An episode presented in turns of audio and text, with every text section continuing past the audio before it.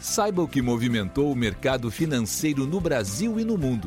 Você está ouvindo o Análise do Dia, um podcast original do Cicred.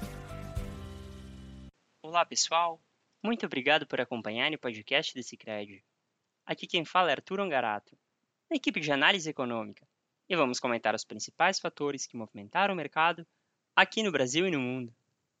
Na Europa, em dia de indicadores de inflação da Alemanha e de confiança da zona do euro e de dados de mercado de trabalho americano, as bolsas fecharam em alta, com destaque positivo para o setor de minério, após mineradoras levarem projeções de produção. Dentre os indicadores, a taxa anual de inflação ao produtor, PPI, na sigla em inglês, da Alemanha, ficou em 0,1% em junho, segundo a Destatis, a agência de estatísticas do país.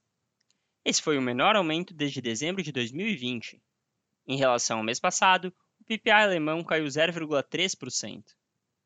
Já o índice de confiança do consumidor da zona do euro subiu de menos 16,1 em junho a menos 15,1 em julho, segundo dados preliminares da Comissão Europeia, acima dos menos 16 esperados por analistas.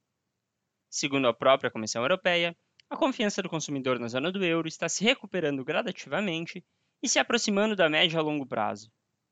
Neste contexto, o índice europeu Stock 600 subiu 0,45%. Em Londres, o FTSE 100 ganhou 0,76%, enquanto em Frankfurt o DAX avançou 0,59%. Por fim, em Paris, o CAC cresceu 0,79%. Nos Estados Unidos, as bolsas fecharam mistas, com investidores em compasso de espera pela decisão de juros do Federal Reserve, Fed, o Banco Central Americano, e de olho em divulgações de balanços corporativos e dados do mercado de trabalho.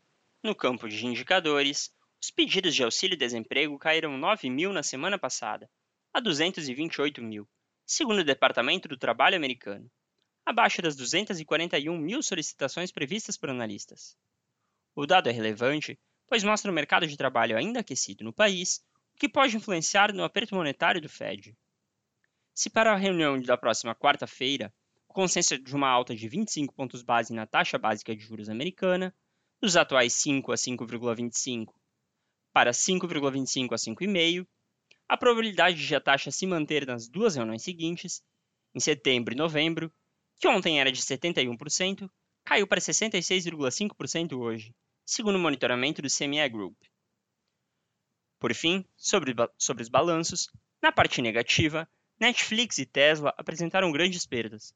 Enquanto a gigante de streaming caiu mais de 8% ao decepcionar investidores com seus números de receita, comentários do CEO da Tesla, Elon Musk, levantaram preocupações sobre novos cortes nos preços e menor produção de veículos, causando queda de quase 10% nas ações da companhia, apesar do avanço em ganhos e receitas. Já na ponta positiva, o destaque foi para Johnson Johnson, que subiu 6% após divulgar lucros e receitas robustos. Neste contexto, o Dow Jones fechou em alta de 0,47%, a nona consecutiva, o que não ocorria desde 2017, apoiado pela Johnson Johnson. O Nasdaq fechou em forte queda de 2,05% por conta da Netflix e da Tesla, e o S&P 500 recuou 0,68%. Os juros de dívida do Tesouro Americano por sua vez, fecharam em alta, com os juros da T-Note de 2 anos avançando a 4,85% e os da T-Note de 10 anos a 3,85%. Já o índice DXY, que compara o dólar com uma cesta de moedas estrangeiras, fechou com alta de 0,60%. No Brasil, em dia de agenda esvaziada e com liquidez reduzida, o Ibovespa encerrou o dia com ganho de 0,45%, a 118.083 pontos, em movimento de ajuste, a expectativa por aqui é pela divulgação do IPCA 15, na próxima terça-feira, dia 25, pois o índice deve ajudar a refinar as apostas para a reunião do Copom de agosto. No câmbio, o dólar avançou 0,36%, cotado a R$ 4,80. O petróleo, por sua vez, encerrou o dia em alta, influenciado pela expectativa de corte de oferta nos Estados Unidos, depois que o Senado americano aprovou uma medida para impedir a venda dos estoques de emergência do país para a China. Enquanto o barril do petróleo WTI para setembro subiu 0,48% a 75 dólares e 65 centavos, o do Brent para o mesmo mês avançou 0,23%, a 79 dólares e 64 centavos. Por fim, as taxas dos contratos de depósito interfinanceiro, DI, fecharam sem direção única. A taxa para 2024 fechou próxima à estabilidade, caindo para 12,74 contra 12,75% ontem.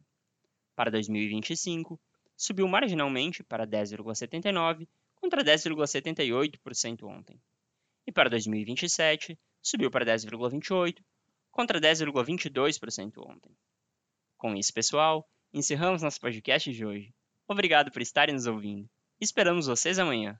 Você ouviu o Análise do Dia, um podcast original do Cicred. Até a próxima!